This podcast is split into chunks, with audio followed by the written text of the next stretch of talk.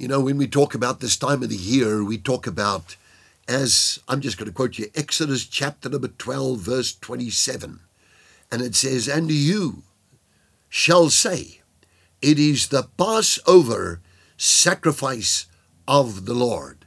This in the time of the Israelis coming out of Egypt. You shall say, It is the Passover sacrifice of the Lord. And it bespeaks, foretells that once in time Jesus would come to die on the cross, and it is the Passover of the Lord. Now, may I say to you, a lot of people go around, and uh, I just did a little bit of homework here, and uh, they call this time of the year Easter. If you're a Christian, drop that out of your vocabulary because the naming of what is what is what do they call? Why do they call it Easter? Naming the celebration as Easter seems to go back to the name of a pre-Christian goddess in England by the name of Eostre, E O S T R E, or now in modern day language Easter who was celebrated at the beginning of spring.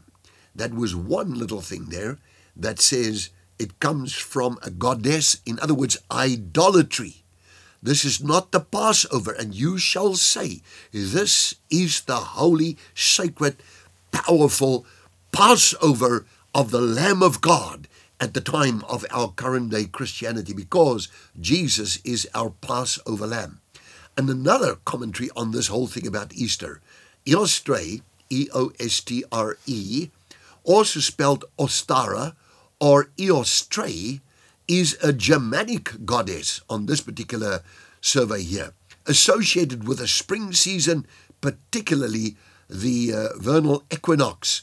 The information about Eostre is limited, such as what comes from the writing of the 8th century.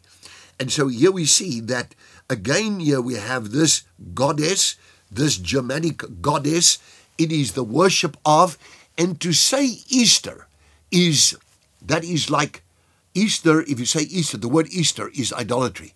So let's teach ourselves something. Let's discipline, discipline ourselves and say, listen, I'm not going to talk about Easter anymore, for it is written, and you shall say, here's the scripture that says it, and uh, where the roots of this word Passover, which is the Passover of God, Exodus 12 27, you shall say it is the Passover sacrifice of the Lamb.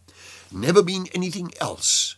From eternity past, God knew that He would send His Son, that whosoever believes in Him, to die upon the cross, to lay down His life for us, to set up an eternal covenant, and so that we could live everlasting life, has nothing to do with the word Easter, has everything to do with the Passover Lamb of God, because He is our Lamb, slaughtered since the foundation of the earth for us to wash away our sins, to bring us to the place of salvation, saved through the blood of the everlasting covenant, the power of the blood of Jesus, so powerful that when you come against the devil in the power of the blood of the Lamb, he has to flee, he has to tremble, he has to fear, and God knows it. God sees to exactly that.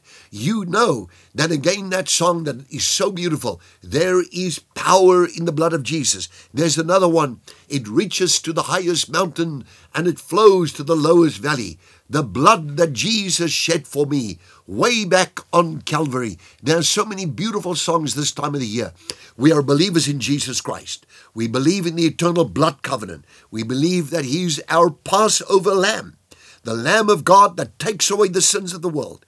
We have nothing to do with Easter. We have everything to do with Jesus Christ the Lord, God the Father, God the Son, and God the Holy Spirit. And God bless you also in this particular day.